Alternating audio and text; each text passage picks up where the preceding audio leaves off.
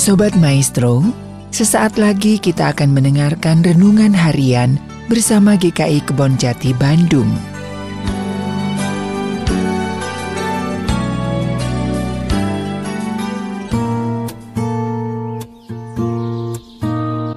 Salam sejahtera Bapak dan Ibu yang dikasih Tuhan Kita bertemu lagi dalam Renungan Harian GKI Kebon Jati Bersama saya Agus Gunawan Dan tema hari ini adalah Karunia untuk berkarya. Saudara bacaan diambil dari Roma 12 ayat 1 sampai 8 Saya akan bacakannya untuk kita. Karena itu saudara-saudara Demi kemurahan Allah Aku menasehatkan kamu Supaya kamu mempersembahkan tubuhmu sebagai persembahan yang hidup Yang kudus dan yang berkenan kepada Allah. Itu adalah ibadahmu yang sejati. Janganlah kamu menjadi serupa dengan dunia ini, tetapi berubahlah oleh pembaruan budimu, sehingga kamu dapat membedakan manakah kehendak Allah, apa yang baik berkenan kepada Allah dan yang sempurna. Dan berdasarkan kasih karunia yang dianugerahkan kepadaku, aku berkata kepada setiap orang di antara kamu, janganlah kamu memikirkan hal-hal yang lebih tinggi daripada yang patut kamu pikirkan. Tetapi hendaklah kamu berpikir begitu rupa, sehingga kamu menguasai diri menurut ukuran iman yang dikaruniakan Allah kepada kamu masing-masing.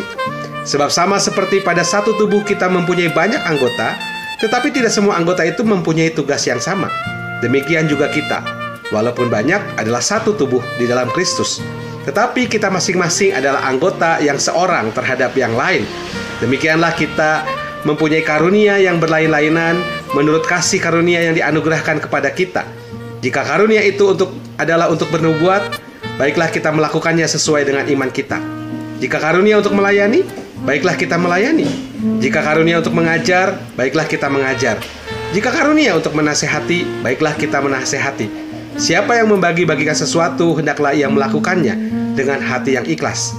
Siapa yang memberi pimpinan, hendaklah ia melakukannya dengan rajin. Siapa yang menunjukkan kemurahan, hendaklah ia melakukannya dengan sukacita. Nah, Bapak Ibu yang dikasih Tuhan, tahukah saudara apakah ciri orang yang mengalami kemurahan Allah? Tentunya orang tersebut menyadari bahwa dirinya bukan lagi miliknya. Lalu kemudian ia memiliki dorongan yang kuat untuk memberi, memberkati, dan melayani sesamanya. Nah, pertanyaannya apakah ciri ini dimiliki oleh kita? Saudara orang yang mengalami perjumpaan dengan Tuhan, yang memberi anugerah keselamatan, dan meresponnya dengan persembahan diri, tentu dalam hidupnya dia akan mengalami yang namanya transformasi. Transformasi itu menyangkut sikap dan prinsip hidup terdalam yang akhirnya mewujud dalam keseharian hidup dia sehari-hari. Nah, kita merespon perjumpaan dengan Tuhan secara sadar tiap hari dengan jalan menyerahkan hidup sepenuhnya menjadi milik Yesus, penebus kita. Kita tidak lagi hidup mengikuti hasrat diri dan dunia, tetapi kemudian kita berusaha agar kehendaknya digenapi di dalam diri kita. Nah, sikap hidup yang terus-menerus menjalani transformasi anugerah Allah tentunya serasi dengan gairah kita untuk melayani. Kita kemudian percaya bahwa dalam rencananya Allah bukan hanya menganugerahkan keselamatan, ia juga menganugerahkan rupa-rupa kapasitas untuk kita melayani. Inilah yang Paulus katakan sebagai karunia yang diberikan oleh Allah kepada masing-masing kita sebagai orang percaya. Saudara kata karunia tentu kita maknai sebagai suatu kemampuan tertentu yang khusus yang Tuhan berikan kepada setiap orang percaya dengan tujuan khusus pula, yaitu agar setiap orang percaya tersebut dapat melakukan pekerjaan yang Tuhan tugaskan baginya dalam panggilan pelayanannya. Saudara kita tidak bisa memilih karunia jenis apa yang kita inginkan. Kita juga tidak bisa meminta kepada Tuhan agar diberikan karunia X dan karunia Y karena memang karunia itu diberikan oleh Roh Kudus kepada setiap orang percaya sesuai dengan kehendaknya.